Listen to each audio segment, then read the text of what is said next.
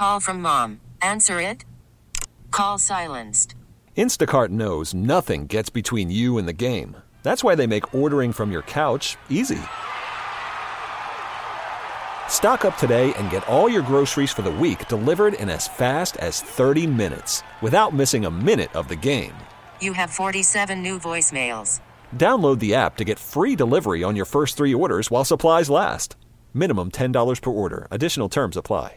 Presented by T Mobile, the official wireless partner of Audacy Sports. With an awesome network and great savings, there's never been a better time to join T Mobile. Visit your neighborhood store to make the switch today. Welcome, Welcome to, to Speed, Speed City, City, with John, John Massengale, Les, Les Kaiser, and Jonathan Green. It's the fastest hour on the radio. Speed City. Good evening, gearheads. Welcome to your Sunday night with Speed City. We are going to talk about the incredible craziness that happened at the Formula One Japanese Grand Prix last night. We didn't get to do a post race show last night, so effectively, this is our post race show for that. This John Massengale sitting in the studio in Austin, and I'm joined over Zoom by my cohort Les Kaiser. And our special guest for tonight is former Haas F1 team manager Dave O'Neill. How are you, gentlemen? Dave, start with you. How are you, buddy? I'm very good, thank you. I've been um, reasonably busy today at COTA. Um, strange enough, watching all the setting up for the American Grand Prix that's coming in in, in 10 days' time. So quite quite interesting over there. Well, it's always a good day when you're out at COTA. What about you, Mr. Kaiser? How are you?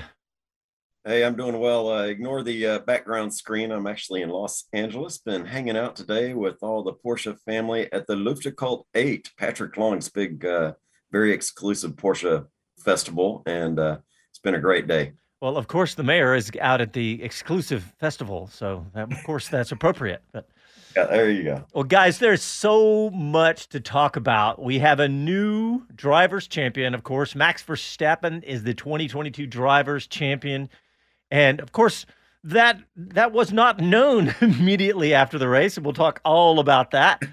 uh, that was fascinating. Uh, the race was uh, rain delayed, rain demolished the entire time. The rain just poured down for most of the race. We're going to talk about the crazy tractor incident that scared the heck out of everybody, uh, starting with Pierre Gasly, because it reminded us all immediately of 2014 Jules Bianchi. Because uh, when you have a tractor on track and there's cars running at pretty much race speed, that just is not a good thing. So we'll talk all about that. And of course, we're going to talk about the USGP that Dave just mentioned because Formula One is coming to town. The next stop is right here in little old Austin, Texas. So yeah, buddy. Yeah, we are are getting fired up. So, well, Dave, you were just out there, man. As uh, what exactly were they doing out there? Were they putting a fresh coat of paint or what? Um, pretty much. Uh, they'd started on the painting, but certainly all the pits and the paddock area. Um, it, it's a it's a mini city, I would say, that's going up, um, along with the Christmas lights as well. I saw they started on those as well. But the uh, the paddock, um, all the hospitality areas behind the garages, uh, all the garages have been painted. Um, and then directly behind the garage doors, they have all the hospitality area, which is the tent, tented city, AC tented city that's going up. Um, and then all the other I guess, departments that are involved in the in the Grand Prix. The TV compound that was being erected, um, the tyre area for Pirelli, um, the the food area for the Paddock Club, which is huge. If you can imagine how many thousands of people go through there Friday, Saturday, and Sunday, and the amount of people they have uh, there to service all the all the meals and drinks that are going on for the good time of the American Grand Prix. Yeah, that I, when you said TV compound, that really I paused there in my mind because that is a phenomenal piece of uh, remote roving technology. That center is it looks like a data center. If you've ever been to a one of those crazy data centers with racks and racks of computers, it looks like that. It's crazy, but well, that's exciting. There's lots of new stuff this year, including a new five lane road to get in and out of COTA, which is probably, from a fan standpoint, one of the big things that you'll be excited about to get be able to get in and out of there. There's um, there's all sorts of new. There's like new hospitality suites up right there at turn right between two and three, sitting up there at the top there. Les, you saw that when you went out there, didn't you? Absolutely. You know, uh, one of the things that I was talking to some folks this week was be sure and check out the venue map because some of the general admission areas have changed uh, a bit and they're impacted by these new ad- added grandstands. Uh, that's because the demand. The sport is just, you know, mushrooming and growing so big. The grandstands are one of the best ways to get more people in to uh, see the event. The, the demand is there and, and still growing. So well, make sure you know where uh, GAs are and scout them out first day or two, and then pick your race spot to be there early Sunday. Yeah, and there's the new infield stands at COTA that I, uh, Jonathan and I went and looked at those, and they were um, they're just after turns three to five, like right as you as you turn right to go up the hill on turn six. There, those are cool too. So lots of new stuff out at Circuit of the Americas for USGP, and of course we're going to be out there. We'll be on the microphones, and of course we're going to be doing our radio broadcast. You'll be able to hear uh, a, the play-by-play of. The, we'll have a pre-race, play-by-play and post race. We always have our pre and post race shows that we do on national radio. And of course, but for Austin, we do our own play by play that you can hear right here on Talk 1370 in Austin.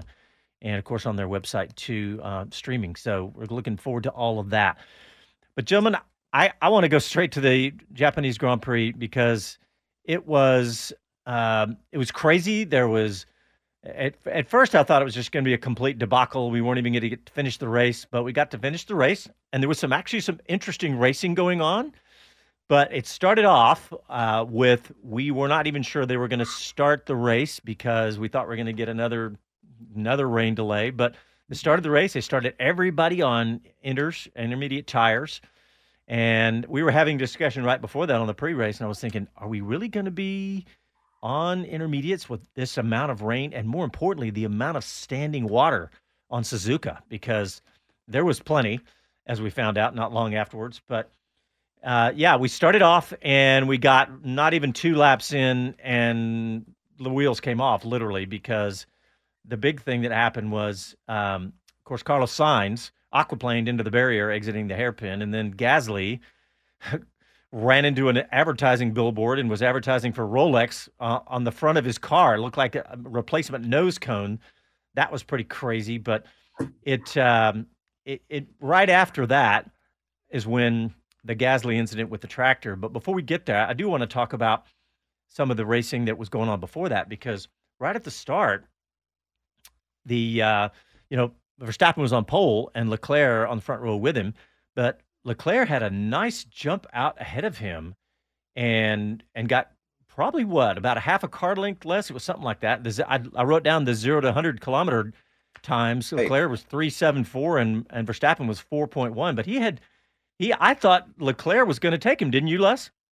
Absolutely. I mean, they were out there. You know, Leclerc looked like he had enough that he was going to be able to hold him off through the first turn series. But in actuality, Max did what Max does, and he hung tight and he went, took the long way around the outside, set him up for subsequent turns, and pulled out. But uh, you know, Max was behind it. But uh, you know, it, it was really exciting because of all the moisture on the track. I was truly expecting Max to just to lose it and go off, and it was going to be over right then, and then our championship gets extended. I thought it was going to be over right there at the beginning. Well, speaking of over right at the beginning, the driver of the day, I think this was an emotional pick by the fans, was Sebastian Vettel. And he did not have a good start because he took off and got ahead of Alonso, who was right in front of him. And he went around on the left hand side, but he ran out of pavement. There was grass, and he was, and he ended up eventually bumping with Alonso pretty good and spun off the track. And I thought, oh no, this is not what you want to see with Vettel's last trip to Suzuka. But he ended up um, spinning that car around. In fact, he did a great job. Did you see this? He was driving backwards and he was purposefully driving where he was going backwards, waiting for the momentum of the car to slow to where he could turn the car around. So that was cool to watch. But, but Dave O'Neill, I want to go to you because you know the history of Vettel at Suzuka and – how he just absolutely adores that place. I mean, you, you most drivers are so politically correct and they say something like, "Oh, this is one of the greatest tracks," and they say that about every single one. But Vettel was unabashedly saying this was his favorite track. Yeah, I think the um, and good reason to as well. The um, the the track is very very special, um, and in order to be one of the great drivers, you need to be very quick there and and take poles and wins, um, and that he has done. Um, but yeah, the I think it's not just the track; it's the people. Um, when you come into the circuit in the morning, um, you have hundreds, maybe thousands of people queued up in orderly fashion. Um, no one pushing anyone. They all wave wave to every car that comes in, um, and of course the drivers stop, um, do their autographs, and you know sign hats and toys and all sorts of things that are, are stuck in front of them. But yeah, it's a very special place. Um, completely different to anywhere else, but the the track um, when I was doing the Grand Prix was a place that we used to run in the evenings. Um, and it's hmm. very difficult difficult to gauge um, the elevation there. You know, going down to turn one, you can get quite a lick of speed running, um, and then once you're halfway through um, going around turn one, the horseshoe part of it, it starts to go. You know, you get a raise there, and of course. Um, the cross, the track crosses over each other. Um, I think it's turn eight, um, and then you go out into the country a little bit, and then you do the 100R um, which, which, again is another very very fast corner that goes on and on and on. Mm. Um, so very special. Lots of elevation there, um, but of course the weather plays a huge part in that track just because it's kind of typhoon season, um, and uh, yeah. you have to deal with all those all, all that sort of uh, the weather and, and drainage is typically pretty good um, there. But what they have done in the past few years is cut cut into the circuit. If you can imagine, sitting in a plane looking out on the runway, you see all the grooves in the runway before you take off. Um, there's a lot of areas on the circuit where they've cut into the circuit for drainage purposes, um, mainly after you know around about 2014. So um, pretty pretty special place. Um, gets dark pretty quickly as well that time of year. Yeah, they were talking about that after the the uh, the delay. There, in fact, Christian Horner was one of the ones that said it first. He said, you know, this. He said sunsets about 5:30 and about at about 4:30 we're probably going to run out of light in those conditions because it was so rainy and cloudy. So, um, well, Dave, I want to ask you. Um, uh, we got to take a break, but I want to when we come back, I want you to talk about what you were doing at Haas to prepare for Suzuka, for Suzuka, for the team, for the cars, and all that. You're listening to Speed City. Back after these messages.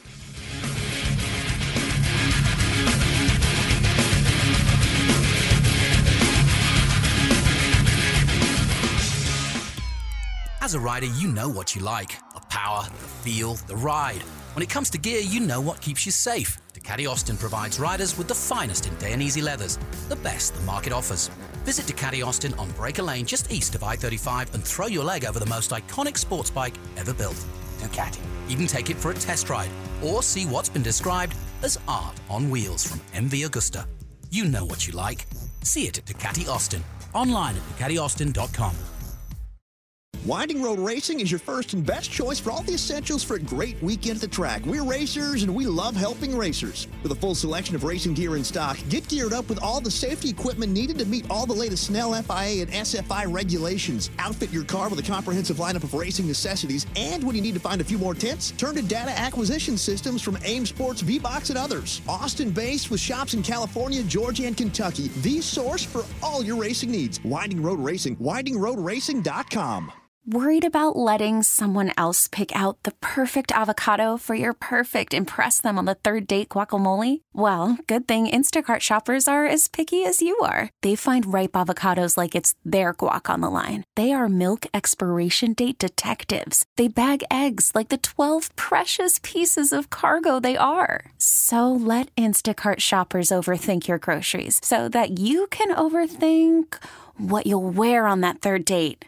Download the Instacart app to get free delivery on your first three orders while supplies last. Minimum $10 per order, additional term supply. I'm Sandra, and I'm just the professional your small business was looking for. But you didn't hire me because you didn't use LinkedIn jobs. LinkedIn has professionals you can't find anywhere else, including those who aren't actively looking for a new job but might be open to the perfect role, like me.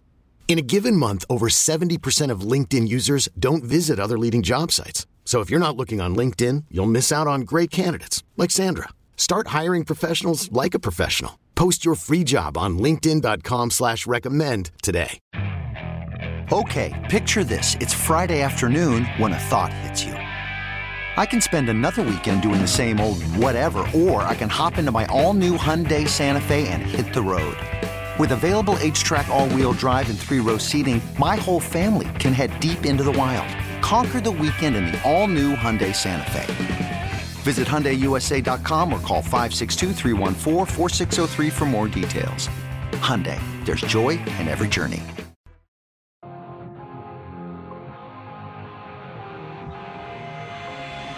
Hi, this is Max Verstappen and you're listening to Speed City. Welcome back to the fastest hour in radio, Speed City. All right, welcome back to your Sunday night with Speed City. We are talking the Formula One Japanese Grand Prix, and our special guest tonight is he's actually a regular on the show. He's just not every single show because he lives right here in Austin, Texas.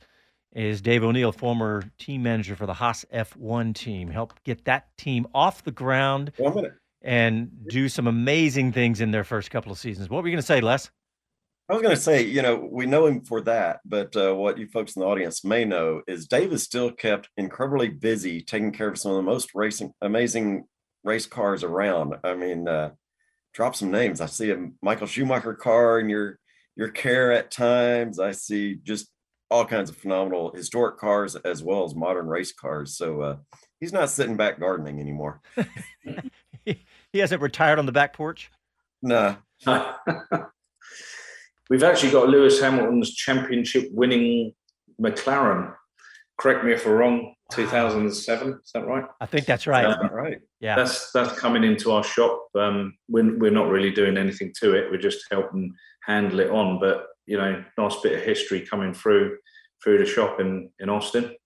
Yeah, that's pretty cool. Yeah, Dave's one of the owners at S's Racing, so yeah, you can look them up. Uh, well, Dave, when we before we went to break, I promised everybody that we would talk about what you used to do to to get the car ready and what whatever you know whatever the team did to get ready to come to Suzuka uh, because I know it's just such a special place. So talk about that, would you? Yeah. So this, um, you know, I guess on the on the car side of things, which people are probably more interested in, this um, it's a high speed circuit. Um, and one of the things you you know you'd be looking to do is trim off trim off the car to, to gain the speed down the straights. But also, of course, when you come to the corners, you need to um, you need to have the downforce there prior to the corner before you turn in. Um, so there's you know the car is trimmed off. I wouldn't say it's Monza spec, but it certainly you know has a lot trimmed off it for the um, high speed corners, which um, you know you need to generate a reasonable amount of downforce, but also you need to be reasonably slippery around there as well. Um, and then another place, you know, you'd be doing a lot of testing, uh, simulation wise, really, would be the tyres. Um, you've got the two um, two big fast corners, which is turn one and then the um, 100R, and the car's loaded right up there. So there's areas that you need to um, accommodate uh, to hold the car up, so you're not sort of rolling the tyres over and creating any understeer or oversteer in and out of the corner. And again, under braking, huge, huge braking zones coming up to the, the famous chicane where uh, there was a few championships won and lost twice, I think, uh, with Senna and Prost. Um, and those those are the areas you'd be looking to gain, you know, where, where you want the margins, which is the high speed um, downforce. And then, of course, um, you're coming from great speeds down to pretty much 60 mile an hour to be able to get through the chicanes. So those are the areas that the teams would have been looking at to bring um, development to to this track in particular. Um, and then when it comes to the team side of things, um, the weather plays a huge part um, in in this race. Um, as I said before, it's kind of typhoon season. Um, so anything that will get wet, that can get wet, does get wet. Um, and that goes from the kitchens. I remember the first year I went there with Jordan at the back of the pits. There was small kitchens, and the kitchens used to get flooded from the rain. It was just, uh, you know, get on with it type thing. But now the teams have grown so much over the years. Um, the area's changed a little bit, but the when you get the rain, you get the wind as well, um, and that kind of blows it in the doors. So when you build the garage, strangely enough, the garage doors never really get shut from Wednesday through to Sunday night um, because you build this sort of facade at the front of the garage. Yeah. Um, they call it the horseshoe, and you have both of the cars sitting in the garage. So this area, the fans they hate uh, that, by the way, because they, they, that blocks all of our view. Blocks, yeah. um, but you know, you never really shut the front. The back does get shut up, so you you you um, you pull the garage. They call it garage boarding, which is you know one two meters by one meter, or you know yard by two yards, if you like, um, and that goes through out to the back of the the paddock. Um, so that area can stay reasonably dry, but of course, um, when the wind and rain does start, um, you literally have to cover everything up. So it's one of the races where you take more covers and tarpaulins to be able to keep all the electrical equipment dry um, during the storms um, so that you've got the pit wall. Um, and again, you know, the pit wall houses six, six members of staff. Um, and you have probably have eight or nine computers in the bottom of it. Um, and then you have a server center at the side. So when you do get power outages, um, you have a UPS system in there which carries on running the system for you know probably 15 minutes until the power gets back on. So mainly kind of weather weather related precautions are taken um, for this this event, and of course you um, you probably see the most uh, you know unexpensive expensive um, radio covers when it rains. They normally get zippy bags. You know you put your your chicken nuggets in or whatever when you finish dinner. They normally get rammed over the radios um, upside down because um, you know once the radios die, you, you lose all communication. So um, those are the areas, and then the car as well. Um, going back to the car, um, a lot of the electrical boxes will have um, certain amounts of O rings that seal them. You know, so they're kind of water resistant, if you like, rather than waterproof um, and they're they're kind of strategically placed as well, so you don't have water uh, at them all the time.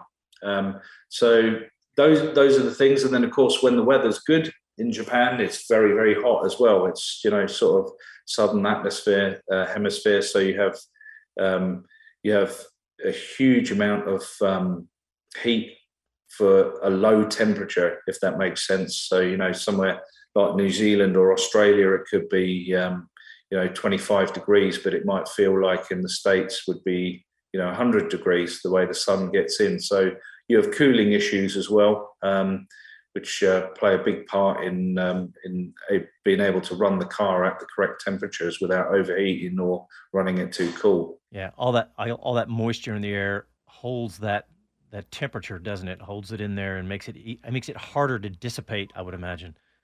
Yes yeah very hard. So um, those are the uh, those are the areas, and then of course you know we all we're all fussy eaters. Um, not not really me, but you know the majority of the teams. So um, a lot of the food is is taken care of prior to um, all the dry food.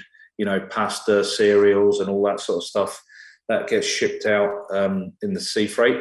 Um, so six weeks uh, ahead of time, and then you know people that are fussy eaters or whatever um, within the team would have have that that side of the food catered for them. But of course, you know if you like sushi or anything special like that, um, all you all you want to do is for the mechanics to hurry up and finish the car so you can go out and try you know sushi and all the all the special foods um, that are in the town for you. Um, and of course, the sake as well is pretty good. Well, yeah. Mm. Yeah.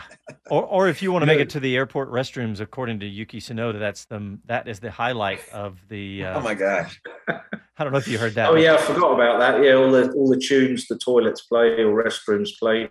um, but one of the most fun things was, you know, after the after the Grand Prix, they used to have these uh, wooden cabins And um, I, I, remember a couple of times when I was working at Jordan, Schumacher had won the championship there, and uh, the cabins were just full of people. You know, cans of beer everywhere, people laughing and joking, and you know, celebrating as it was the end of the year. But what, one of the fascinating bits is the bullet train. You know, yeah, I've, I've lived in uh, the UK a lot of my life, and you know, if you want to train at twelve thirty, get there at twelve fifty, and it will be on its way shortly. Whereas in Japan, the bullet train turns up at 12.30 it's actually coming in to stop at 12.30 29 and the doors open at 12.30 you get in and go. It's just absolutely fascinating how how this country has nailed timing. It's um, utter perfection you know? Uh, it doesn't surprise me at all. Uh, that's what i think of when i think of the japanese culture like that that uh, precision and and tradition and all that. Well well, guys, I want to talk about the race some more. We touched on the beginning, and and uh, I think basically where we left off was what was about to happen with this tractor. So Gasly, as I said before, he ran into basically a little one of those billboards you see around the track. So it's probably made out of either heavy cardboard or or something, a plastic or something. Styrofoam. Oh, it's styrofoam. Okay, that makes sense. Yeah. So he had that hooked on the front of his car. So he went all the way around into the garage. He got that off, got a new nose put on. But in the meantime, the other the cars were following the safety car around the track, right? So Gasly has eh, he's now behind. So he jumps on. He's he's got his new nose. He he um, he jumps out on the track and he and he's going fast. And he starts trying to catch up with the crowd. And the spray, virtually the entire race until the last you know half hour or so, the spray was just incredibly bad. The the visibility. I did a bunch of onboards on F1 TV, and it was you couldn't see anything. It was just basically like you were in the thickest fog you can imagine. You couldn't see anything. You could see brake lights ahead. So Gasly's coming around, and he's going at this point. He's going about 125 miles an hour, and if you watch carefully, if you do watch the replay, you can see the red light come on in the upper left hand corner of the screen, and you can see the red light go on in his dash. And less than two seconds later, I ran it multiple times, and it was like between one and a half and two seconds. Appears in the left hand side of the road on the racing line was a tractor that was there to haul off Carlos Sainz.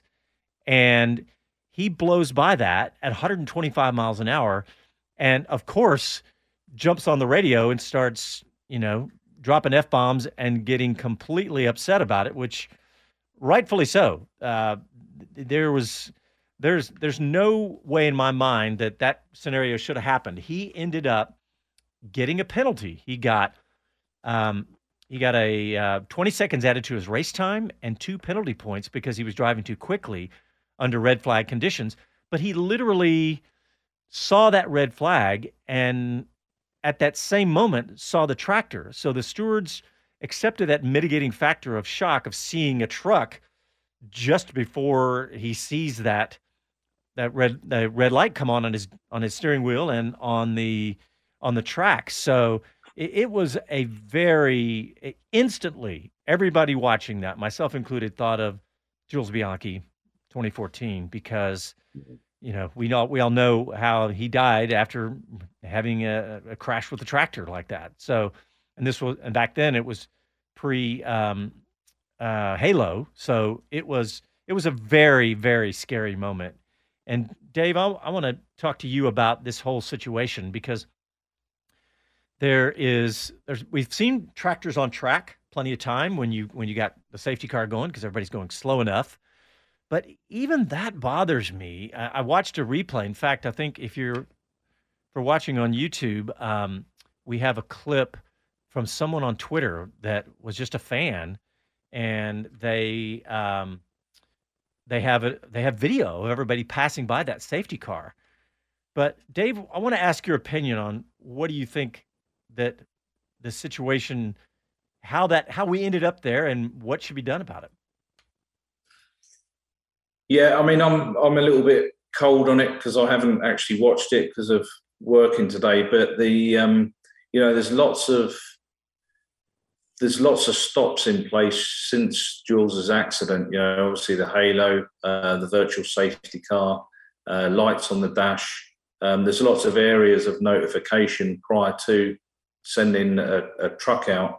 Um, and the bit that kind of worries me, um, I'd, I'd, have to watch it again and, and study it. Um, but the bit that worries me is that he didn't get, correct me if I'm wrong, he didn't get the notification from the uh, the team that there was a vehicle on the circuit. Now, right. when you listen into race control, uh, you're normally told that there's going to be a vehicle on the circuit. Tell your driver, even when you you shouldn't have to be told that because the virtual safety car or the safety car would throw up any of those incidents. So it's like he would have been he should have been told uh, vehicle on the circuit at turn whatever it was, um, and the team managers have in front of them uh, every every channel you can think of. So you know when I was doing it, there's probably lots more, but I had 30 channels at once I listened to um, which have been which would have been all the teams. So you would have picked up the talk from the other teams to say there's a vehicle on the circuit, be careful, it's at turn seven. Um, you also would have been in direct comms with um, the race director, who would be telling you that um, there's a vehicle on the circuit, be I mean, careful. They, is, isn't that the most? Uh, I mean, the most urgent message that you could have, right? Is there's a there's a tractor on the circuit. There's a vehicle on the circuit that's not a race car. And I mean, wouldn't you wouldn't think you think that would be the most important thing? If anybody heard that, they would stop everything and tell the driver. Yeah, exactly. You know, and that's what you do. You know, at the end of the day, racing's great, but safety's better. You know, and um, the uh, the bit I don't understand is why he wasn't told. Um, which again, kind of, you know, they're all professional teams they do it every week and they do it more than the race directors and whatever you know so they have one thing to look after whereas the teams have got both cars to look after um, so the bit for me is which i don't understand and again can't quite comment yet is why he wasn't told that there was a vehicle on the circuit. Um, and that's that's the disturbing bit is yeah. we all seen what the end result of uh, having something something on the circuit that's going you know 20 times slower than the car. Um, and also were the flags out or the lights out. And again you know if the lights are out in the circuit i.e yellow lights flashing yep um, they should have been on the steering wheel as well and i can't see that in the video so something something has slipped the net um, in my opinion yeah well Dave, it, one question it, on that before we uh, take a breath but the light on the dash on the steering wheel who triggers that in that scenario. All right, we're going to go to break. And when we come back, Dave O'Neill will give us that inside scoop because he knows the answer to that. You're listening to Speed City, your Sunday night with Speed City. Back after these messages.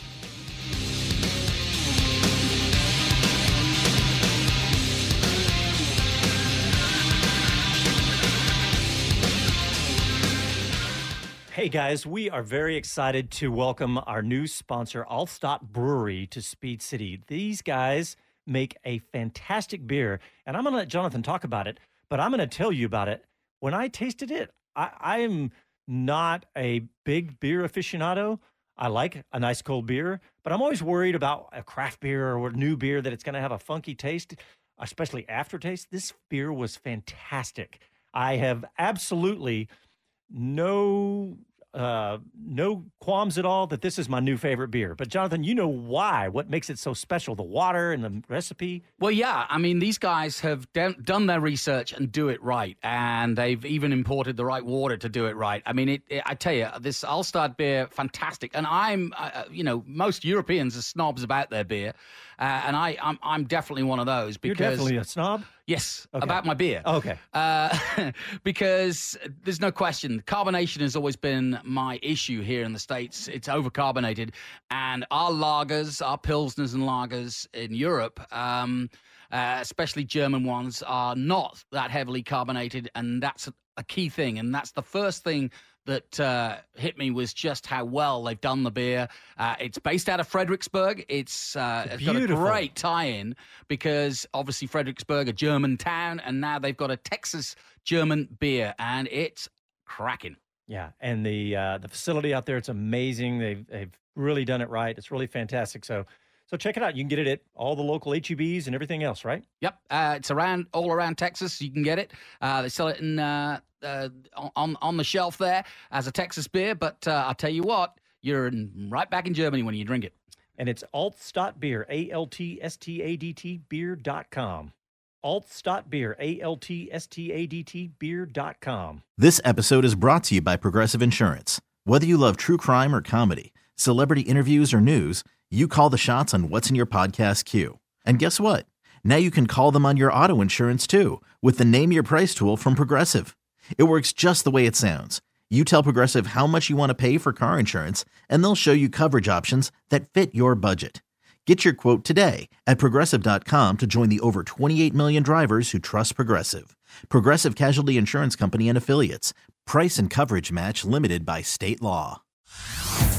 Hey everyone, Boomer Esiason here. The NFL draft is behind us, and your favorite team is now gearing up for week number one. The free Audacy app puts you right in the middle of the pro football conversation with the biggest sports radio stations from across the country. The local voices who know your team the best, giving you their unfiltered takes on the current state of your squad. It's always football season right here on the free Audacy app.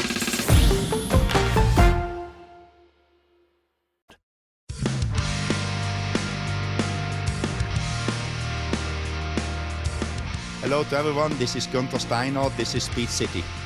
Welcome back to the fastest hour in radio, Speed City.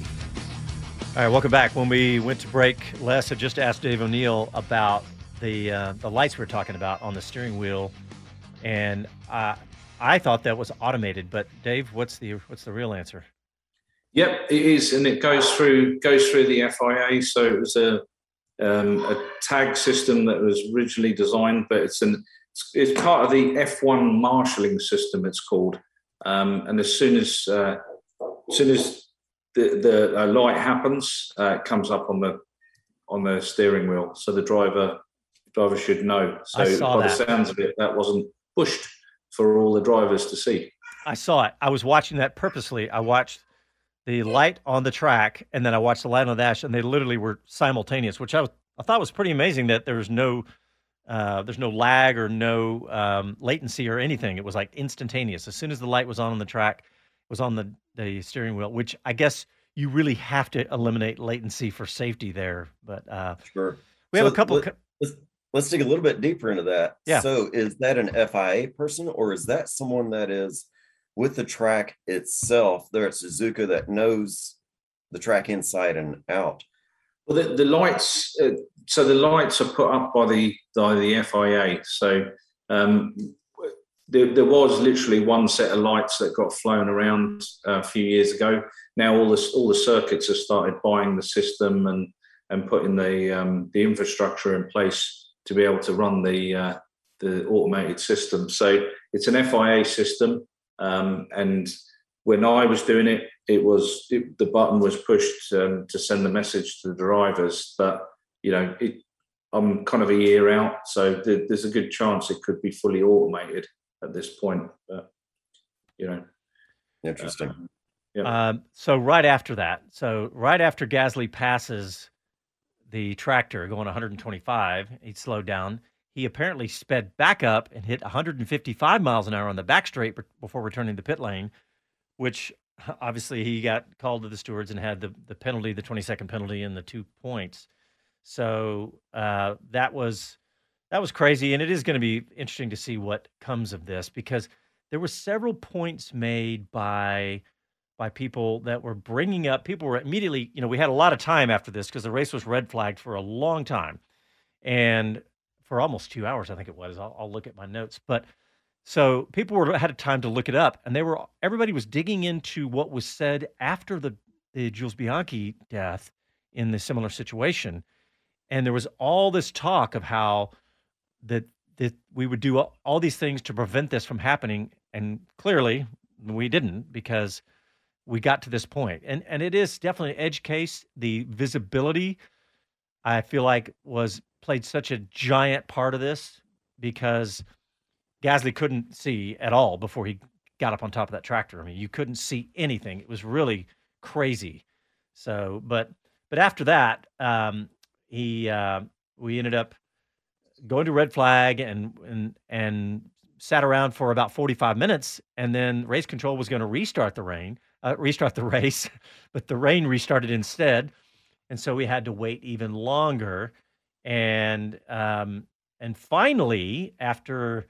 You know, we with at that point we knew this was going to be a timed race. We're going to hit the three hour limit, right? So we knew we had to be done in three hours.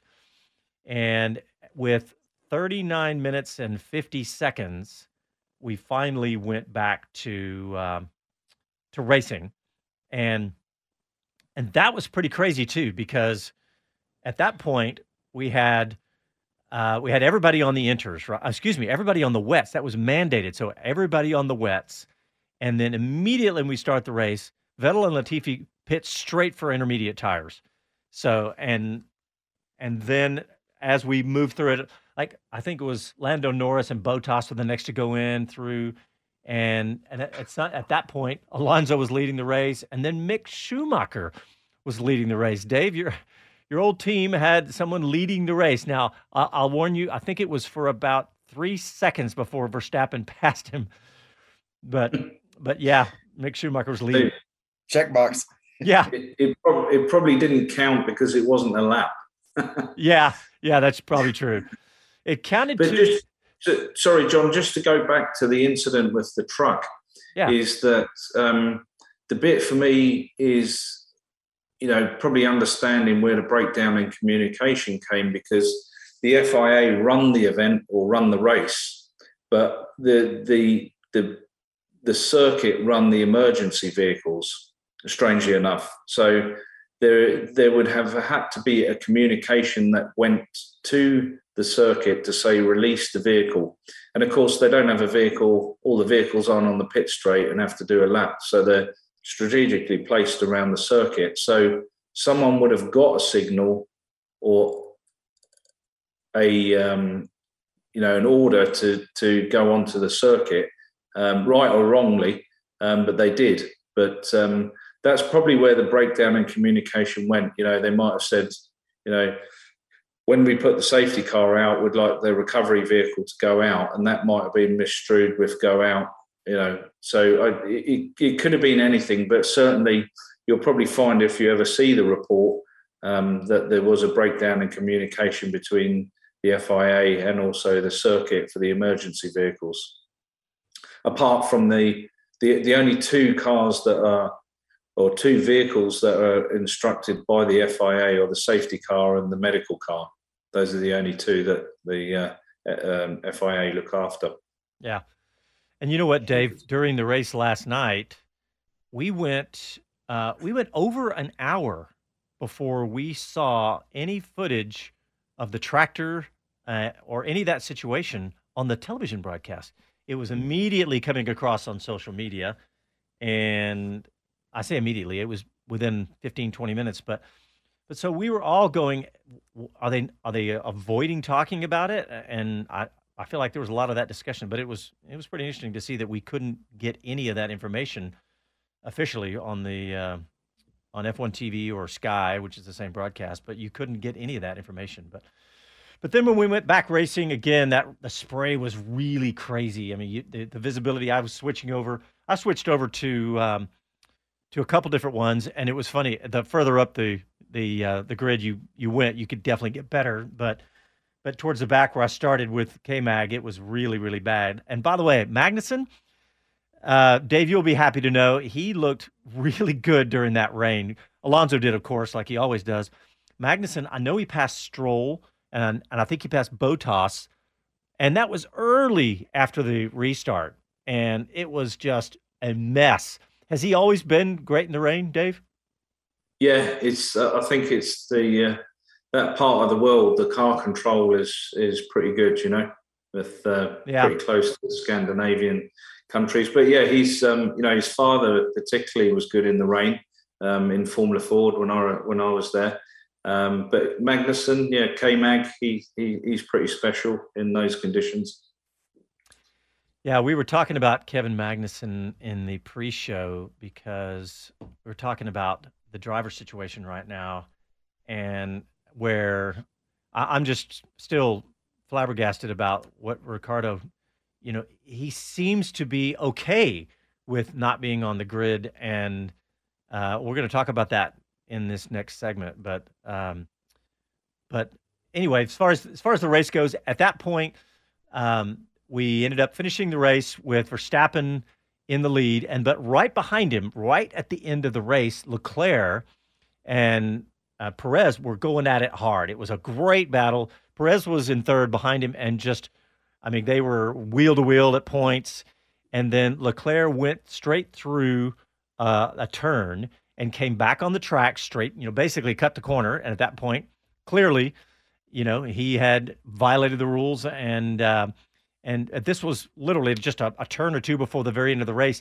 In fact, the television coverage was focusing so much on that we did not see Max cross the line and win the championship. I thought that was an interesting take. I was like, well, wait a minute, did are we doing another lap because he had already passed the start finish, but they announced it quickly. But he, but we didn't know at that point. Actually, in fact, the entire broadcast we didn't know. We thought that this was not for the championship because we didn't think that this was going to give us full points because we knew that this was not a complete race. We only got X number of laps where we, you know, we, we and but it turns out we had crossed the 50%, 50% threshold right before that. But guys, we got to get another quick break in. And when we come back, we will talk about the end of the race and all those rules that took place. And we'll do a little silly season talk and talk about those final two seats in Formula One. You listen to Sunday Night with Speed City. Back after this.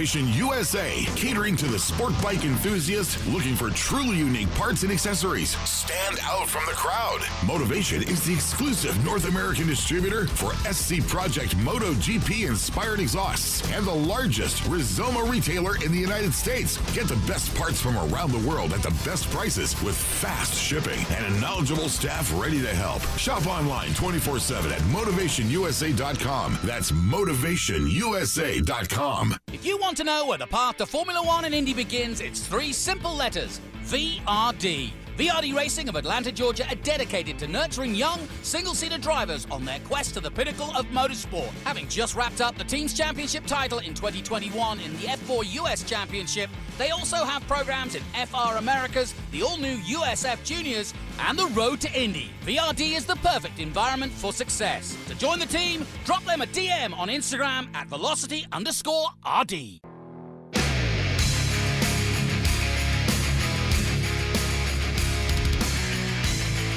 Hi, this is Jay Leno from JayLeno'sGarage.com, and you're listening to Speed City.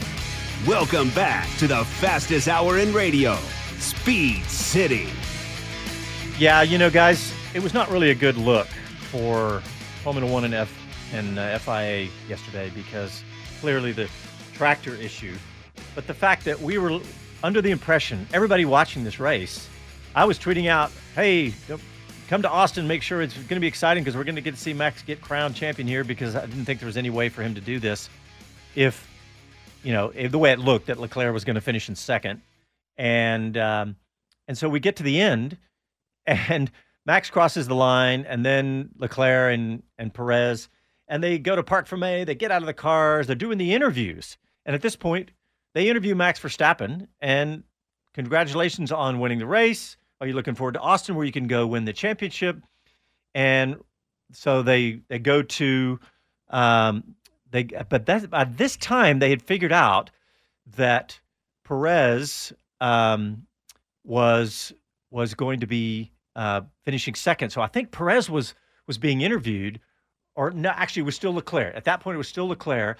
So th- there's a message that flashes up on the top of the screen, and it says five second penalty and everybody realizes, and then people start whispering to Max, and Max basically kind of looks at the at Johnny Herbert saying, "Well, I guess I'm the champion now." It was incredibly awkward. yeah, wait, what? Max, get back in here. yeah, and it's like give give Max the microphone back. It was really it was kind of a clown show. I I hate to use that stronger word, but it was pretty bad. It really was. You know, there were so many things that happened. You know, all day for their race. And then, uh, you know, the, the whole extent, you know, going off course to the benefit in the last two or three turns and then deciding the penalty on that, it impacted the finish of the race, impacted the points, changed, and that's how it all snowballed so quickly. And that's how it got to that point. But I think, you know, you were on point when you talked about they they even seemed to be uh, disagreements about how many points the winner was going to get if they completed this number of laps. And so um, I kind of feel like, you know, sometimes maybe we shoot ourselves in the foot for the for our complicated sport over it. Mm, yeah. And you know what? Producer is showing some of the tweets. I really want to talk about a couple of those because they were they were some strong words from the drivers, especially. The first one I saw last night was Lando Norris. And Lando said, let me click that link. He said, uh, WTF, how did this happen? We lost a life in this situation years ago. We risk our lives, especially in conditions like this. We want to race, but this is unacceptable. That was Lando. And um, uh, Pierre Gasly, of course. Um, Gasly says, Glad to go home safe tonight for the respect of Jules, all his family, and for our safety and the one of the marshals. There should never be any tractor or marshals on track in such conditions with such poor visibility. Yeah, I think that's what I was talking about earlier. I think that's the key, right? The, that visibility was just miserable. And Yeah. um, I go back to questioning. uh, You know, I'm the biggest advocate for racing in the rain, but honestly, one of the things that has come up is the aerodynamic and the technology of our rain tires that are out there now. They move so much water and they aerate it and they get it up in the air again, you know, as they get it off the course.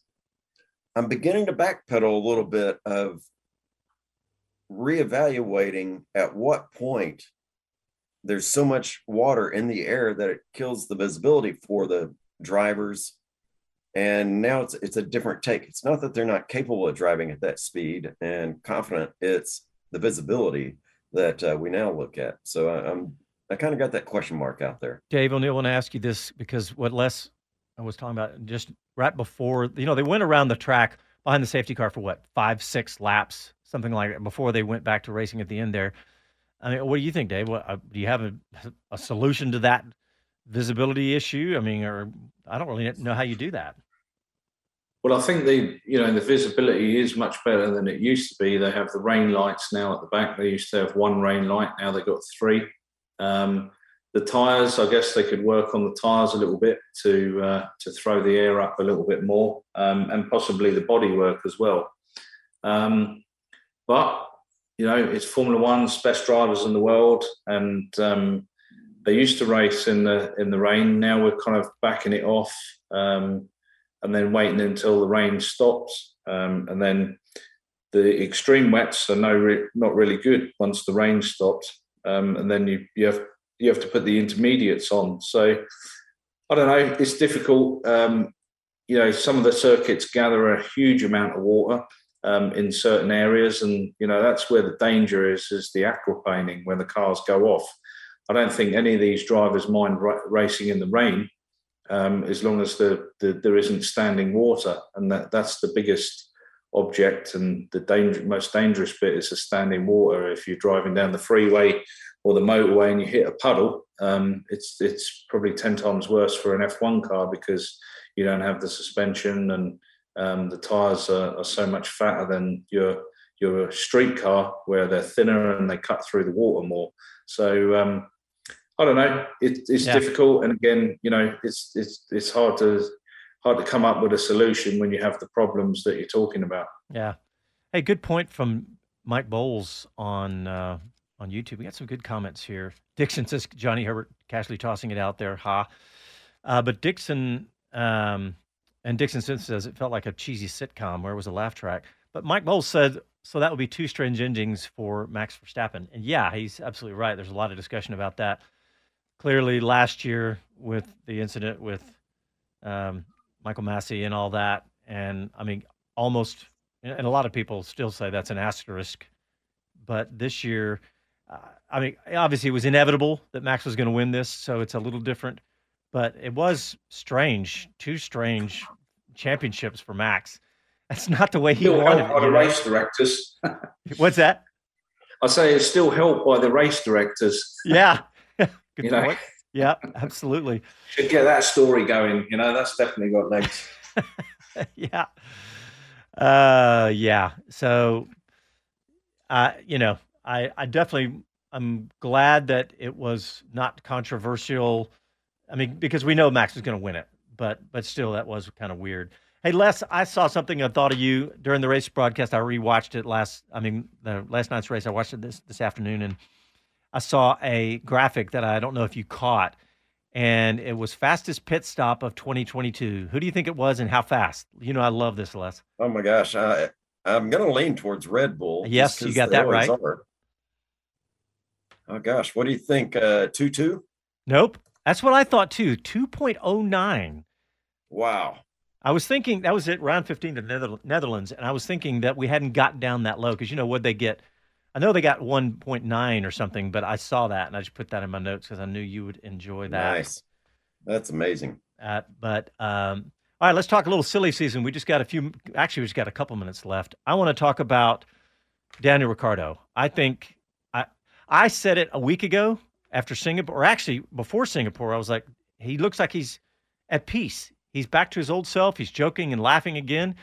And I thought he's made a decision. Well, I, I think he has kind of resolved, and maybe is a better word for it, that he's not going to be on the grid. He did say, though, talking about you know the the Nyck de Vries to AlphaTauri and Gasly to Alpine, Alpine that that that um, said, I guess I'm done with all that. But Dave, what do you think about no chance of him going to Haas? It doesn't sound like there is.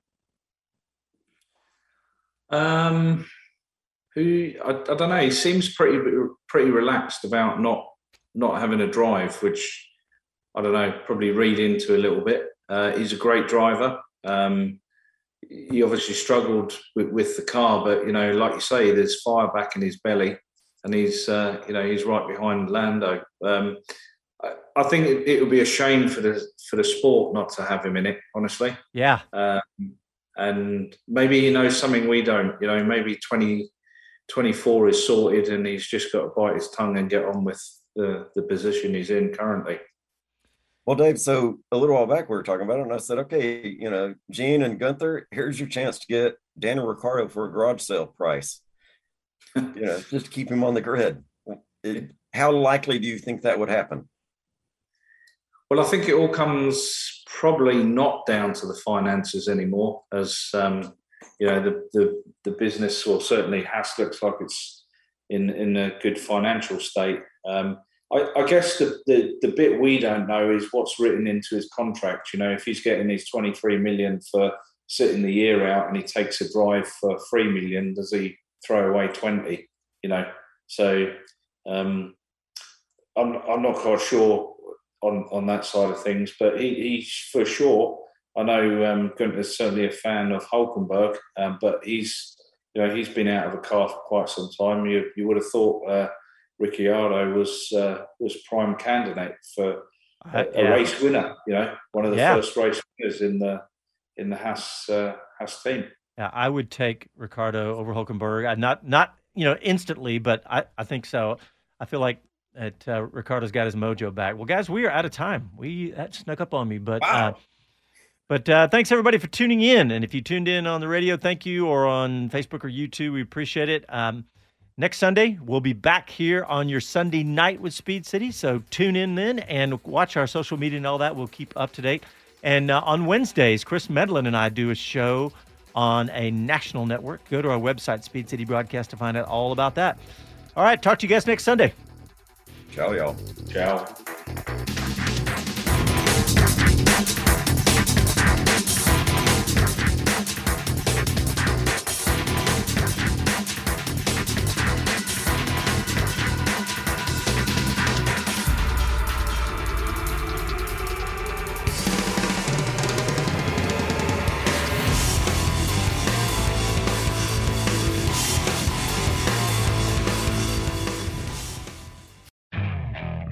Okay, picture this. It's Friday afternoon when a thought hits you. I can spend another weekend doing the same old whatever, or I can hop into my all new Hyundai Santa Fe and hit the road.